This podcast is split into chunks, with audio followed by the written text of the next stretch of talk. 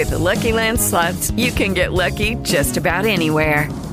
This is your captain speaking. Uh, we've got clear runway and the weather's fine, but we're just going to circle up here a while and uh, get lucky. No, no, nothing like that. It's just these cash prizes add up quick. So I suggest you sit back, keep your tray table upright, and start getting lucky. Play for free at LuckyLandSlots.com. Are you feeling lucky? No purchase necessary. Void where prohibited by law. 18 plus terms and conditions apply. See website for details. Super zdrowi. Gdy byliśmy mali, nie mogliśmy się ich doczekać, a teraz, jako dorośli, no, to często jest czas wyjątkowego stresu. Mowa oczywiście o świętach, które po latach wielu z nas zaczęło kojarzyć z pośpiechem, wydatkami, no i zmęczeniem. Co zrobić, by ten czas nie był dla nas wulkanem stresu? Na to pytanie odpowiemy dzisiaj w kolejnym odcinku podcastu Super Zdrowi. Konrad Traczyk, zapraszam. Super zdrowi w radiu Supernowa. A naszym gościem jest psycholog i psychoterapeuta Ewelina Małek. Dzień dobry. Dzień dobry. No właśnie, przygotowując się do naszej rozmowy, tak przeglądałem w internecie różne artykuły, po prostu świąt y, dotyczące. No i w wielu z nich taka się wojenna narracja w zasadzie y, powtarza, że do przygotowania mm, tych świąt y, musimy opracować specjalną strategię, odpowiednią taktykę. No i że to jest taka jedna wielka walka, na przykład jak walczymy w sklepie o karpia albo jakieś inne e, produkty na promocji. Czy takie postrzeganie świąt nastawia nas do nich negatywnie? Wiesz co, ja w ogóle myślę, że trzeba odczarować pewną kwestię. Nie ma idealnych świąt. Święta mogą być wystarczająco dobre i przygotowania do nich również. I to, e, czy będzie to czas wojny, czy pokoju w naszym sercu, to zależy od nas, od naszego nastawienia. Od tego, jaki sobie stawiamy cel i jaki widzimy sens w przeżywaniu świąt. Bo tak jak będziemy o tym myśleć, tak jak będziemy się nastawiać, no tak też będziemy to przeżywać i takich doświadczać emocji. E, może to być, słuchaj, doskonała okazja do tego, żeby współpracować, żeby nauczyć się cedować obowiązki na innych, żeby zaangażować w to nasze dzieci, nastolatki, które przecież muszą nabrać kompetencji, żeby później takie święta móc przygotowywać samodzielnie. Bo przecież do tego wychowujemy też dzieci, Mhm. do samodzielności, nie? Więc to może być też fajny czas współpracy. I nie musi się wcale kojarzyć z wojną, z jakąś walką, e, a z takim dobrym czasem też rozwoju dla rodziny. Czyli co mówisz, żeby sobie tak czasem trochę odpuścić? Zdecydowanie, no wiesz, my w ogóle kobiety, ja tutaj trochę powiem o kobietach, mamy takie heroiczne tendencje, ja sama, wszystko ja, no bo nikt nie zrobi tego tak dobrze jak ja, nie? Więc Mhm. ogarnę wszystko sama, nie, wy zostawcie. Mm, pytanie, czy takie podejście, e, czy warto obciążać nasze ciało, naszą psychikę e, takim nastawieniem, że wszystko muszę zrobić sama. I że to musi być idealne, że to musi być wszystko naj. I dla kogo ja to robię? Czy ja to robię dla siebie, czy dla jakiejś społecznej akceptacji szeroko pojętej? No właśnie, takie święta przygotowywane dla innych to mają sens, twoim zdaniem? Takie na pokaz w zasadzie trochę bardziej, bo często tak jest właśnie, że te dwa tygodnie ostatnie przed świętami to jest ten taki czas w polskich domach, kiedy nerwowo szukamy tych prezentów, kiedy właśnie wszystko musi być dopięte na ostatni guzik, e, idealne potrawy, nie wiem, trzy razy robimy karpia, bo on nie wyszedł taki jak rok temu, a zaraz teściowa powie, że on właśnie rok temu był trochę lepszy. No właśnie. Więc tak, jeśli chodzi o nerwowe szukanie prezentów, to szukanie prezentów nie musi być nerwowe. Jeżeli robisz to w ostatniej chwili i biegniesz do galerii w Wigilię rano, no to to będzie nerwowe, bo masz presję czasu. Ale jeśli zaplanujemy to odpowiednio wcześniej, siądziesz sobie z kartką i zaplanujesz, co chcesz komu kupić. I przecież w dzisiejszych czasach dużo rzeczy możemy kupić przez internet, nie wychodząc z domu i zaoszczędzić ten czas. No jak ktoś lubi namacalnie dotknąć, obejrzeć, tak jak ja mam na przykład, no to idę do galerii z nastawieniem, że przecież ja te prezenty kupuję z miłości do drugiej osoby. Czyli chcę to zrobić, a nie muszę. Nie? I, i, i te prezenty mm, są wyrazem jak, jakiejś mm, takiej informacji, jesteś dla mnie ważny, ważna i chcę ci coś kupić, co będzie jakoś wyrazem tego. Ale niekoniecznie ważne oznacza drogie. Nie musimy brać kredytów, żeby kupić 20 prezentów dla całej rodziny. Nie, bo tak naprawdę, nie wiem czy się ze mną zgodzisz, ale jest, są takie słowa piosenki, że najdroższe prezenty ukryte są w sercach. No tak. Nie. I w tym, że ja poświęcę drugiej osobie czas, swoją uwagę. To jest prawdziwy prezent. kiedy możemy autentycznie i prawdziwie pobyć razem. Że ja ci spojrzę w oczy, jak jesteś moim bratem przy tym wigilijnym stole i z ciebie zapytam, co u ciebie brat? Jak ci się żyje?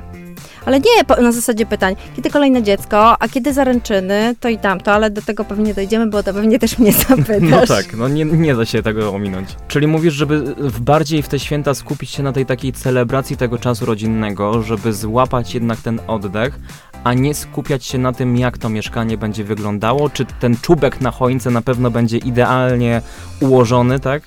Dokładnie, bo zobacz, y, czy ktoś, jakby, jeżeli nie wiem, przypali mi się karp, nie wyjdzie mi barszcz, czy ktoś mnie oceni przez pryzmat mojego barszczu czy makowca? Czy to świadczy o mnie jako człowieku? Jeżeli tak, to znaczy, że ja też przez ten pryzmat oceniam innych. Um, więc jakby w takiej wolności, w tym, że coś mi może nie wyjść, coś się może nie udać, mogę kogoś poprosić, słuchaj, nie zdążyłam zrobić sernika, może przywieziesz. Albo się posiłkować cukiernią, czy jakimiś, jakąś restauracją, która też robi catering, żeby sobie pomóc, żeby się nie zaharowywać i żeby no, zastanowić się, czy mnie ocenią jako człowieka przez pryzmat nieumytych okien? Naprawdę? Mhm. Jeżeli tak, to czy warto jakby się tym przejmować, y, takimi ludźmi, którzy tak mnie oceniają? Gdzie jest moja wartość? W czym ona jest? Czym tkwi wartość człowieka? No tak, mówimy o takiej postawie idealnej, ale często jest tak, że w te święta później rano wstajemy w tę wigilię i jesteśmy jednym wielkim kłębkiem nerwów. Ostatnio czytałem właśnie gdzieś w internecie, że, że często jest tak, że my się w te święta mocniej stresujemy e, przez to, że mamy po prostu dużą liczbę bodźców, które do nas napływają z każdej strony. No bo jak idziemy, nie wiem, do galerii na przykład, to tam jakieś zapachy świąteczne nam rozpuszczają. Tutaj nas zaraz gdzieś pani z siankiem trąci albo z jakimś opłatkiem. To jest właśnie tak, że, że, że te bodźce wpływają na to, jak my się mocno stresujemy, bo jest ich aż tak wiele? To też ma wpływ. W mojej ocenie to, co największy wpływ ma na, na ten stres, i to, to jest taka presja i pośpiech narzucone przez dzisiejszy konsumpcyjny świat. A te bodźce, o których mówisz, to one nie są, wiesz, tak zupełnie bezzasadne, bo te wszystkie zapachy, kolory, przy, pięknie przybrane te galerie handlowe, one mają na celu spowodować, że wydamy więcej pieniędzy że więcej tam zostawimy. I taki jest główny cel tych, tych bodźców. A one narzucają jakąś presję. No bo być naj, najlepiej, najdrożej, najładniej, najsmaczniej. I to szczególnie jakoś tak w Boże Narodzenie, prawda? Że, mhm. że, że, jest, taka, że jest taka presja. Mm, no i znowu, no i pytanie, czy to ma być naj, czy to ma być wystarczająco dobrze?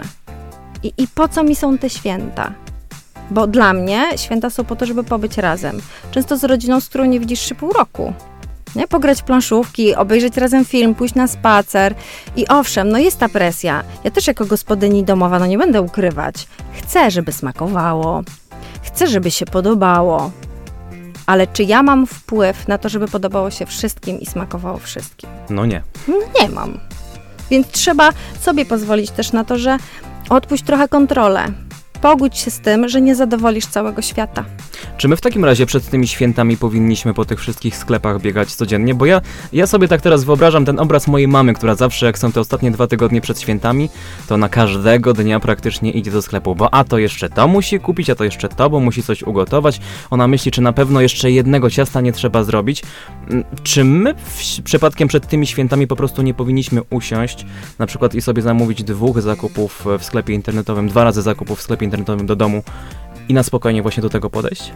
Tak, no ja i ty, czyli to pokolenie internetu, Facebooka, myślę, że tak i wiele osób tak robi, ale myślę, że pokolenie twojej mamy, że dla niej to jest chyba nie do przeskoczenia, jak to w sieci mam kupować, robić zakupy, ja muszę wyjść, poświęcić temu czas, wiesz, postać w kolejce, że, mm, że ta rewolucja, która się dzieje, bardziej chyba może nawet ewolucja, jeśli chodzi o podejście do zakupów, że to jest jakiś proces i ja oczywiście zachęcam, bo uważam, że zakupy przez internet, szczególnie w okresie przedświątecznym, to jest zaoszczędzenie mnóstwa stresu, czasu, jakiejś frustracji.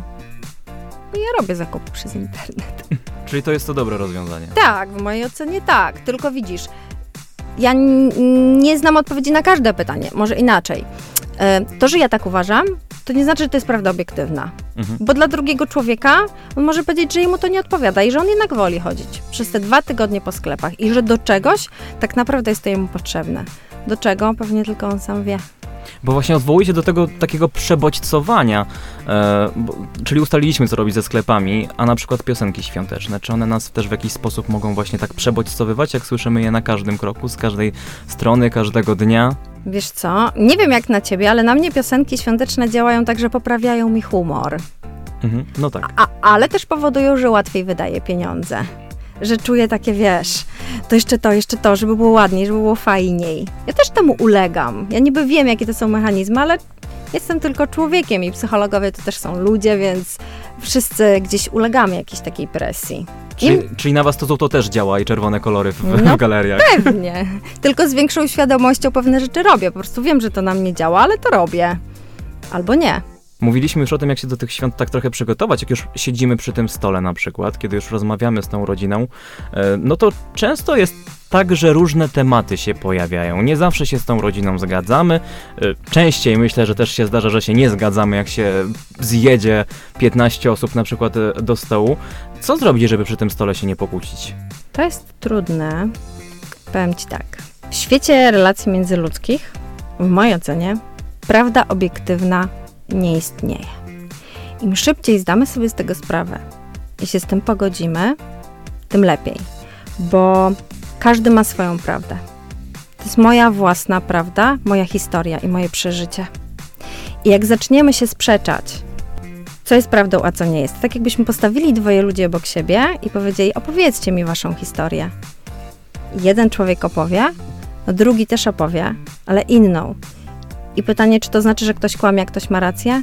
No nie. Nie, oni obydwoje mają swoją prawdę i jakby to jest ich świat przeżyć i to jest nasz świat przeżyć i e, ja, im więcej damy sobie wolności w tym, że okej, ja myślę coś na dany temat, a ty myślisz coś innego i masz prawo tak myśleć, a ja mam prawo myśleć inaczej i mogę próbować cię do cie- przekonać ciebie do, do mojej prawdy, ale nie muszę.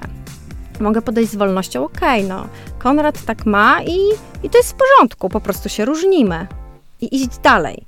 A jeżeli będziemy na siłę próbowali rywalizacyjnie przekonywać, moje na wierzchu, wiesz, ja, ja Mhm. znam jedyną prawdę na świecie i ja wiem, jak należy, no to to będzie eskalować konflikty. Więc myślę, że to we własnej głowie trzeba zrobić porządek, wiesz? Czyli jak wujek Władek zaczyna temat na przykład partii politycznych i mówi, że ta fioletowa jest lepsza, załóżmy od różowej, to nie brnąć w to, jak rozumiem. Nie, powiedzieć wujek, no masz prawo tak uważać, okej. Ja mam prawo uważać inaczej. Pytanie, czy warto, żebyśmy o, przy świątecznym stole dalej o tym rozmawiali? A propos tych tematów do rozmów, bo to też jest e, bardzo ważna kwestia. Często przy tych stołach, no, rodziny często się widzą po, po pół roku na przykład, no i pojawiają się te wszystkie pytania. A czy wy już te dzieci planujecie? A czy ty wreszcie sobie znajdziesz i przyprowadzisz tę dziewczynę albo chłopaka do domu? No i wiele, wiele różnych na przykład, że może wreszcie powinnaś sobie znaleźć lepszą pracę, no bo tak to ty tego mojego zięcia nie utrzymasz, e, moja kochana synowo. E, Co robić właśnie przy tych takich niewygodnych tematach? Jak ich unikać albo jak odpowiadać? Mhm. Myślę sobie, że po pierwsze, jesteśmy świadomi, że jak jedziemy na święta, to że takie tematy mogą paść. I że cud się żaden nie wydarzy, że tych pytań nie będzie, bo one są co roku. Mhm. Różnej treści, ale są. Te pytania niewygodne padają, więc e, warto nastawić się na to, że się pojawią. I że jak się pojawią, to że ja już będę wiedzieć, jak na nie zareagować. I na przykład, jak ktoś zadaje mi niewygodne pytanie, to można odbić piłeczkę i powiedzieć tak. O, to bardzo ciekawe pytanie. Zastanawiam się, dlaczego mi nie zadajesz? Wtedy powodujesz lustro, czyli że ktoś nagle skupia się na tym, jaką miał intencję. Mhm. I jak dotrze do tego, jaką miał intencję, to się może to okazać niewygodne dla tej drugiej osoby, ona się wycofa. Ale jest też pewnie taka wścibska ciocia Krysia, która powie, że no, no ale no co z tą dziewczyną? No masz na pewno jakąś. Mhm. No to możemy powiedzieć wprost, jakby asertywnie, że to jest dla mnie temat zbyt osobisty i jak w tak dużym gronie rodzinnym nie chcę na ten temat rozmawiać, ciociu. Pozwolisz, że jakby zachowam ten temat dla siebie. Jeżeli tych pytań pojawia się za dużo, to zawsze możemy stać od stołu i powiedzieć: Przepraszam, potrzebuję 10 minut dla siebie. Możemy wejść do drugiego pokoju, zadbać o siebie, o swoje emocje, o to, żeby się wyciszyć. Mm. Natomiast myślę sobie, że takie zadbanie o siebie przy świątecznym stole, gdzie wszyscy siedzą to wymaga odwagi, nie? Żeby Mm, no tak. wyjść i zadbać o siebie, że dla mnie to jest za dużo. Ale ja do tego bardzo gorąco zachęcam. Bo jak nie będziemy dbać o swoje emocje, to będziemy wybuchać. Będziemy nieprzyjemni, wbijemy komuś szpilkę. Po co? Czyli podejrzewam, że my też w zasadzie powinniśmy się zastanowić nad tym, jakie pytania przy tym stole zadajemy. No bo są pewnie takie pytania właśnie, które mogą nawet niektórych urazić. Tak, Bo o ile pytanie o związek, no jest pewnie w jakiś sposób niewygodne, ale wyobrażam sobie sytuację, kiedy, kiedy ktoś na przykład pyta o to, kiedy wreszcie będziesz miała dziecko. to jest w ogóle pytanie w mojej ocenie w dzisiejszych szczególnie czasach, gdzie dużo kobiet ma problem z zajściem w ciążę. Nie tylko kobiet, kobiet tylko w ogóle par, bo to mm, różnie bywa. Mm, że to jest pytanie nie na miejscu. Mhm.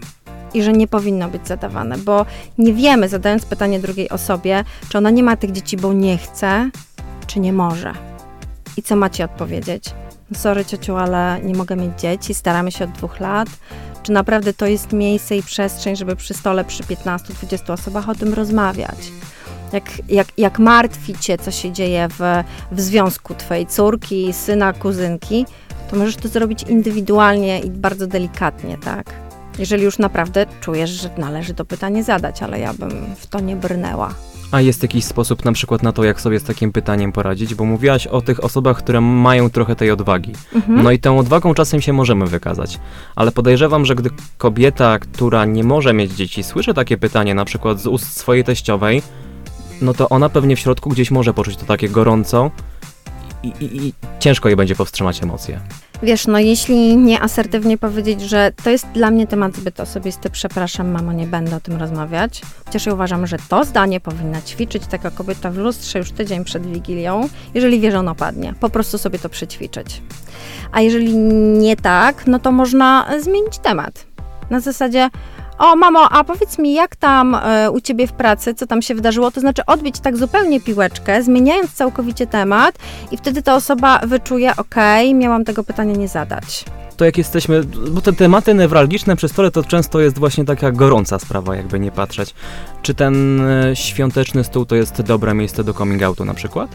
Wiesz co, no to zależy przed kim mamy zrobić ten coming out. I czemu to ma służyć? Czy to ma służyć temu, żeby zwrócić uwagę całej, całej rodziny na siebie? Czy ta osoba chce, żeby o niej mówiono? Czy też chce y, mm, poczuć jakąś wolność? Nie? Bo, bo Mhm. bardzo często osoby, które robią coming out, to są osoby, które nie są w wolności. Znaczy, nie są w wolności w relacjach rodzinnych, tak? I coś Mhm. muszą przed kimś udawać. Um, co jest dla nich no, trudne, bo to jest stresujące, to buduje napięcie i tak naprawdę mnóstwo energii trzeba poświęcić w to, żeby się kamuflować. Ale w mojej ocenie wigilijny stół, duże grono rodziny do coming outu, to zależy kto ma jaką potrzebę. Co za tym Mhm. stoi? Nie odpowiem jednoznacznie. No dobrze, to już tak trochę odchodząc od tych e, tematów przy tym świątecznym stole, to jeszcze tak wróćmy na moment do tego, e, co się dzieje e, dosłownie chwilę przed Wigilią, tego, tego, tego dnia 24 grudnia.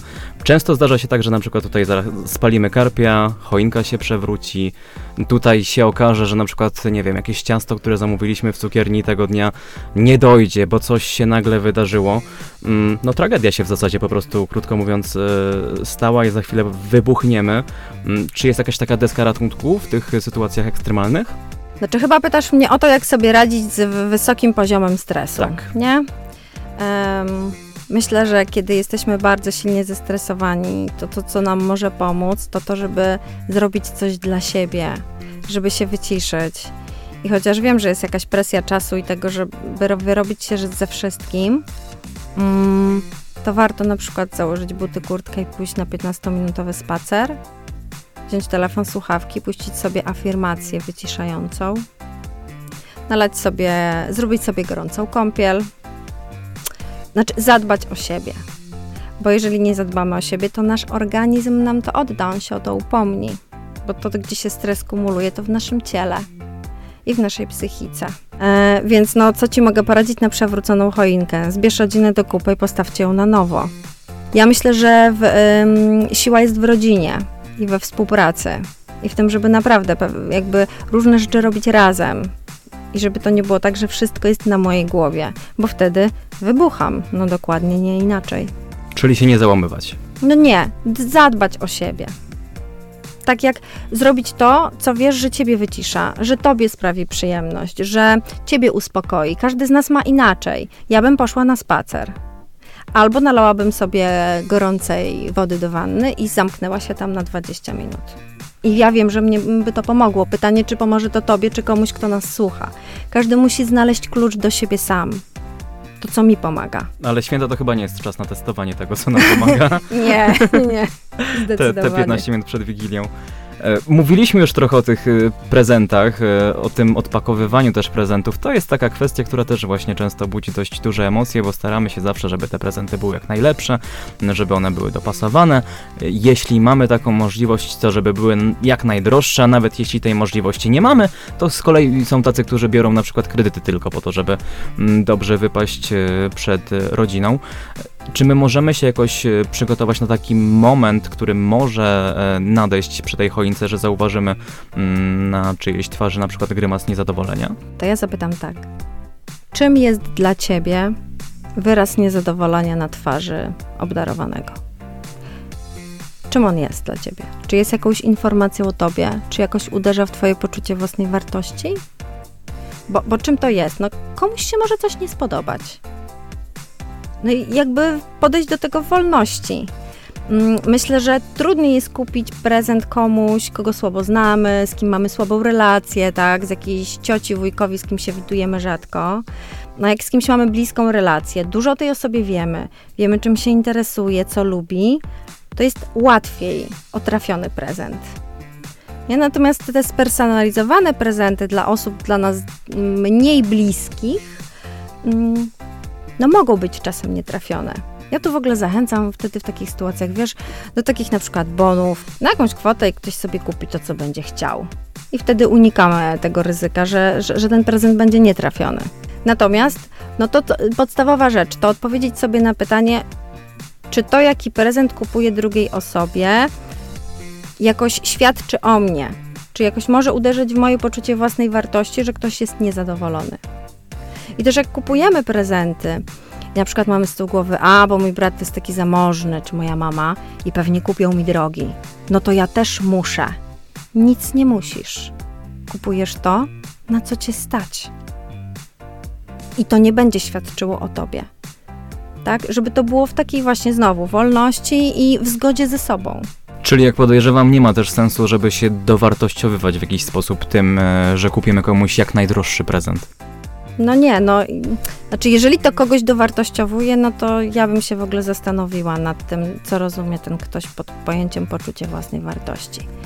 Bo dla mnie poczucie własnej wartości jest we wnętrzu człowieka i w tym, co sobą reprezentuje i, i w tym, jak czuje się przy tobie druga osoba, kiedy z nią jesteś. To jest jakąś wartością, naszą marką, a nie to, jakie kupujemy prezenty, w co jesteśmy ubrani. Czyli znowu dochodzimy do tego wątku, żeby przed świętami po prostu wychillować i skupić się na tej celebracji tych świąt. No tak. Wiesz, ja no, na te twoje pytania odpowiadam z pozycji psychologa. Gdybyś mnie tu zaprosił jako perfekcyjną panią domu, pewnie udzielałabym innych rad, no ale jakby jestem tu z pozycji psychologa, więc na tym się skupiam. Na emocjach, opiekowaniu się sobą, wolności w relacjach, tak, i takiej otwartości w komunikacji. Ustaliliśmy, że ten stres nie jest nam potrzebny podczas świąt. Co on z nami robi? No właśnie, może tak odczarujmy trochę ten stres, bo tak naprawdę on nam jest nam w życiu bardzo potrzebny. Stres Jednak. na co dzień. Absolutnie. Gdyby nie było stresu, to byśmy nie funkcjonowali. To stres powoduje, że rano wstajesz, ogarniasz się, dzieci, idziesz do szkoły, do pracy, realizujesz projekty, bo masz jakiś poziom stresu, który cię mobilizuje. I stres jest dobry.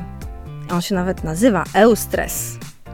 Natomiast problem pojawia się, kiedy tego stresu mamy za dużo, kiedy trwa zbyt długo i kiedy nasza psychika i ciało są przeciążone. Jak dochodzi do przeciążenia, no to to jest już tak zwany dystres, czyli stres, który jest toksyczny dla nas i, mm, i on robi oj, duże spustoszenia. To tak jakby, wiesz, postawić e, beczkę na wodę, tak zwaną deszczówkę. Mhm. I ona się napełnia, napełnia, napełnia i nie ma momentów, że przestaje padać deszcz, wychodzi słońce, czyli moment relaksu, spokoju, tylko ciągle pada. No to w końcu dochodzi do czego? Do przepełnienia się tej e, beczki z, z deszczem, mhm. z tą wodą i to się wylewa. tak jak z nas się wylewa i na przykład chorujemy. I jak jesteśmy przepracowani, to co robi nam nasz organizm? Na przykład kładzie nas do łóżka i wywala grypą, chorobą żołądkową, jakąś jelitówką. I nasz organizm położy nas do łóżka. On znajdzie sposób, zawsze. Pytanie, czy to będzie dobry sposób. Szczególnie w święta. No właśnie. No, chyba nikt nie chciałby spędzić świąt y, w łóżku. No, albo odchorowujemy później po świętach to wszystko. No bo w święta jest mobilizacja i jednak ten stres, mm, te emocje, adrenalina nas trzyma i kiedy puszcza adrenalina, to wtedy się pojawia miejsce na chorobę, wiesz? To jakby- trochę jak z urlopem. Jak jedziemy na wakacje, to nagle się później okazuje, że z anginą kończymy. No właśnie, tak, dokładnie tak samo. Czyli trzeba słuchać swojego organizmu po prostu. Mhm. To wysłuchanie też jest ważne podczas świąt, ale nie zawsze mm, wszyscy mogą być wysłuchani, bo są tacy, którzy święta spędzają samotnie po prostu. No przykra sytuacja, ale się zdarza wiele razy, przecież e, się o tym słyszało, że są tacy, którzy na przykład spędzają święta tylko przy radiu, bo są po prostu samotni, nie mają do kogo się udać. Jest w ogóle jakaś taka możliwość, żeby sobie poradzić z takimi samotnymi świętami? No tak, jakby słusznie powiedziałeś, jakby są różne powody tego, dlaczego ludzie spędzają święta samotnie.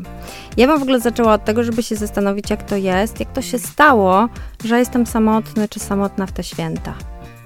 Czyli żeby poddać swoje życie refleksji, bo jeżeli jest to wynikiem naszych decyzji i tego, jak, e, jak funkcjonujemy w relacjach, to może warto coś zmienić, żeby w przyszłym roku było inaczej. Natomiast jeśli e, są to sytuacje zupełnie niezależne od nas, tak jak zobacz, no pandemia spowodowała, że my chcemy też chronić naszych bliskich, dziadków, babcie. Mm, spotykamy się w dużo bardziej kameralnym gronie, a czasami się izolujemy i to już jest inny powód tego, że jesteśmy sami. Mm, jak sobie z tym poradzić? No po pierwsze, e, XXI wiek, internet, kamerki, Skype i tak dalej, że możemy się posiłkować spędzeniem tego czasu z rodziną drogą internetową. E, I porozmawiać, nawet wspólnie zjeść posiłek. Ja nie wiem, czy ty, ale ja, jak zaczęła się pandemia, to było marzec, Mhm. w kwietniu była, była Wielkanoc, no to ja, ja normalnie jadłam z całą moją rodziną e, śniadanie wielkanocne, ale wszyscy przez Online. internet. Tak, wszyscy w laptopach, tak. I to było bardzo ciekawe doświadczenie. I też można porozmawiać, pogadać, przygotować sobie tematy do rozmów. Mało tego, można nawet grać w planszówki online. Jest to możliwe. E, Jeśli nie tak, to można zadzwonić do kogoś, e, z kim się dawno nie słyszałeś, nie słyszałaś. Zapytać, co słychać, jakiegoś dawnego przyjaciela, czy kogoś z dalekiego z rodziny żeby się zainteresować właśnie tymi osobami, które, z którymi na co dzień nie mamy kontaktu. Jak jeszcze można e, e, jakby sobie pomóc? A na przykład kup sobie prezent. Zapakuj go pięknie, połóż pod choinką. Zobacz, e, robimy prezenty dla innych. A ty robiłeś kiedyś prezent dla siebie? Chyba nie. A ja od dwóch lat robię i powiem ci, daje mi to tyle frajdy. To jest takie zadbanie o siebie, o swoje wewnętrzne dziecko, żeby sobie też coś kupić. Skoro e, przychodzą urodziny, kupujemy wszystkim na urodziny czy na święta różne rzeczy. Ja od dwóch lat kupuję też sobie. Zachęcam do tego. To jest nie, niesamowite przeżycie. I przynajmniej wie, że ci się prezent spodobał. O, zdecydowanie tak, tak, tak. Zastanawia mnie jeszcze jedna kwestia, bo mówiłaś, że tych powodów samotności w święta jest tak naprawdę wiele. No i często jest tak, że na przykład niektóre osoby spędzają te święta samotnie, bo pokłócą się po prostu z pozostałą częścią rodziny. Mm. Jak taka właśnie samotność i pozostawienie bez rodziny na nas wpływa? Czy to może na przykład do jakiejś depresji doprowadzić? Czy, czy nie lepiej by było się jednak pogodzić i gdzieś te, e, te różne powody odrzucić na bok? Wiesz, no właśnie to zależy, czy ktoś się pokłócił i należałoby się pogodzić. Czy też ja wybieram świadomie, bo rodzina była bardzo toksyczna. I naprawdę lepiej jest mi samej niż z toksyczną rodziną, która gdzieś ciągnęła mnie w dół. To zależy. Natomiast no, ja jestem zwolennikiem tego, żeby rozmawiać. Jeżeli jest nam trudno, nie wiem, rozmawiać z własnymi rodzicami, bo to się często zdarza, to można skorzystać z usług terapeuty rodzinnego i na przykład zorganizować taką sesję dużo przed świętami, e, żeby porozmawiać o tym, co się wydarzyło z kimś bezstronnym, neutralnym, kto nam pomoże wzajemnie się usłyszeć. Czyli te swoje dwie prawdy. Prawdę rodziców na przykład i prawdę dziecka, dorosłego już dziecka. I żeby jakby pomóc się dogadać. Ja, ja jestem gorącą zwolenniczką korzystania z, takich, z takiej pomocy. Mówiłaś o rodzinie, mówiłaś o dzieciach. Zdarzają się teraz coraz, coraz częściej w Polsce rozwody. Dzieciaki po rozwodach, które e, często święta spędzają no, w różnych konfiguracjach właśnie. Mhm. I moje pytanie w takim razie do ciebie, e, co z tymi dziećmi zrobić, jakby tym, tymi po rozwodach? Jak te święta dla nich przygotować? Jak z nimi być może rozmawiać? Czy myślę sobie, że mm, nie da się dzieci uchronić przed trudnymi emocjami, które związane są z rozstaniem rodziców. I z tym, że wszystko zaczyna się dziać na dwa domy, na dwie wigilie, na dwa Boże Narodzenia. Jakby to jest element e, konsekwencji i dzieci przed tym nie uchronimy. Natomiast możemy łagodzić. Mm, To, co na pewno jest pomocne, to to, żeby rodzice się dogadywali. Jeżeli nie ma konfliktu między rodzicami i nie muszą się em, kłócić o to, z kim mają spędzić te święta, tylko jest to w takiej znowu wolności i takiej akceptacji, że okej, dobrze, no to Boże Narodzenie u ciebie, no to Wigilia u mnie. I w porządku, albo podzielmy to w zależności też jak daleko mamy do tych, do tych rodzin. Czy musimy pokonać setki kilometrów, czy jest to w obrębie jednego miasta. Mm, żeby dzieci nie były świadkami kłótni o to, kto z kim gdzie. To na pewno będzie pomocne, no bo dzieci mają tendencję do brania nadmiernej odpowiedzialności, także za konflikt między rodzicami. Tak, tą lojalność, że one mogą czuć poczucie winy, że nie są z tatą, bo są z mamą. Albo kiedy rodzic nastawia dziec, dziecko przeciwko drugiemu rodzicowi, wciąga w ten trójkąt, w ten konflikt. To są takie rzeczy, których starajmy się unikać. Podejrzewam, że rywalizacji między rodzicami też, bo bodajże w Kevin sam w domu 4 była chyba taka sytuacja, że ten Kevin odwiedził ojca, który miał bardzo bogaty dom, wystawny dom, te święta były bardzo kolorowe, z wielkim przepychem, no a jego matka była trochę skromniejsza. Mhm. Tak, to, to o czym mówisz, to wiesz, ja y, często słyszę mnie w gabinecie, e, jakby pac- pacjentów to są rozterki, że mm, tata mówi, wie pani, no moja była żona, to kupiła jeszcze droższy prezent niż ja mojemu synowi. Ja mówię, co to panu robi? No wie pani, ja się boję. Ja mówię, ale o co? No, że ja mogę stracić tą miłość mojego syna. Ja mówię, z powodu droższego prezentu? No i on tak się na mnie patrzy. No może rzeczywiście przesadzam. Ale to jest rywalizacja, która dzieje się na poziomie dorosłych. I jeżeli dzieci będą tego doświadczać, one bardzo szybko nauczą się tym manipulować. A nie warto, jakby nie da się kupić miłości dziecka za pomocą prezentów. Znaczy, to można zrobić na chwilę, ale na dłuższą metę dziecko i tak wybierze tego rodzica, z którym po prostu czuje się lepiej, jeżeli musi wybierać. A lepiej, żeby nie musiało wybierać, żeby miało oboje. Czyli podejrzewam, że takie mówienie do dziecka, że a tatuś to jest taki i taki, to nie. Nie, absolutnie. Nie, nie róbmy dzieciom krzywdy. Do czego to może doprowadzić? Do konfliktu wewnętrznego pomiędzy tym, co ja czuję do taty, a tym, czego oczekuje ode mnie mama, że będę czuć i myśleć. I to może prowadzić do różnych y, problemów takiej natury psychicznej, psychologicznej. I to są później pacjenci gabinetów terapeutycznych. Zrobiło się tak trochę nostalgicznie i tak, i tak mo- mocno ponuro, chciałbym, żebyśmy, żeby te święta jednak były pogodne, więc gdybyśmy tak mieli podsumować e, w trzech zdaniach, jak tego stresu w święta uniknąć i, i sprawić, żeby, żeby dobrze je spędzić? Uniknąć się nie da. Możemy sobie zmniejszyć presję, oczekując mniej od siebie i od innych, od tego, że ma być naj. Nie ma być naj, tylko ma być wystarczająco dobrze. I jak będzie wystarczająco dobrze i na miarę moich możliwości i moich zasobów, które posiadam, to wtedy będzie wszystko ok. Ja nie mam innego, tutaj innej recepty. To w takim razie tego się trzymajmy. I Jeszcze zapytam ciebie, czego możemy życzyć naszym słuchaczom? Wiesz co, ja z tymi życzeniami mam ostatnio trudność. Jak my wszyscy. Ale wiesz jaką? Taką, że jeżeli ja tobie czegoś życzę, to zazwyczaj życzę tego, co sama chciałabym mieć, posiadać, czego potrzebuję i to jest moje. Ale to nie znaczy, że to będzie dobre dla ciebie. Prawda? Stąd też, mm, idąc tym tropem, ja bym chyba życzyła naszym słuchaczom, waszym słuchaczom, bo ja tu jestem gościem, żeby te święta spędzili tak, jak potrzebują spędzić. I żeby doświadczyli relacji rodzinnych, takich, przy których będą się czuć bezpiecznie, które będą budzić radość, spokój. No i wszystkim życzę zdrowia, bo w dzisiejszych czasach jest ono niezwykle cenne. Zdecydowanie. Ja się do tych życzeń oczywiście e, dołączam, a gościem świątecznego odcinka podcastu Super Zdrowi była psycholog i psychoterapeuta Ewelina Małek, z którą nie rozstajemy i nie żegnamy się na zbyt długo, bo już za tydzień porozmawiamy o tym, jakie postanowienia noworoczne sobie założyć, by w końcu je spełnić. Dziękuję za rozmowę. Dziękuję. Super Zdrowi w Radiu Supernowa. Is Ryan here, and I have a question for you. What do you do when you win?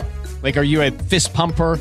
A woohooer, a hand clapper, a high fiver. I kind of like the high five, but if you want to hone in on those winning moves, check out Chumba Casino. At chumbacasino.com, choose from hundreds of social casino style games for your chance to redeem serious cash prizes. There are new game releases weekly, plus free daily bonuses. So don't wait. Start having the most fun ever at chumbacasino.com. No purchase necessary. Group. Void were prohibited by law. See terms and conditions. 18 plus.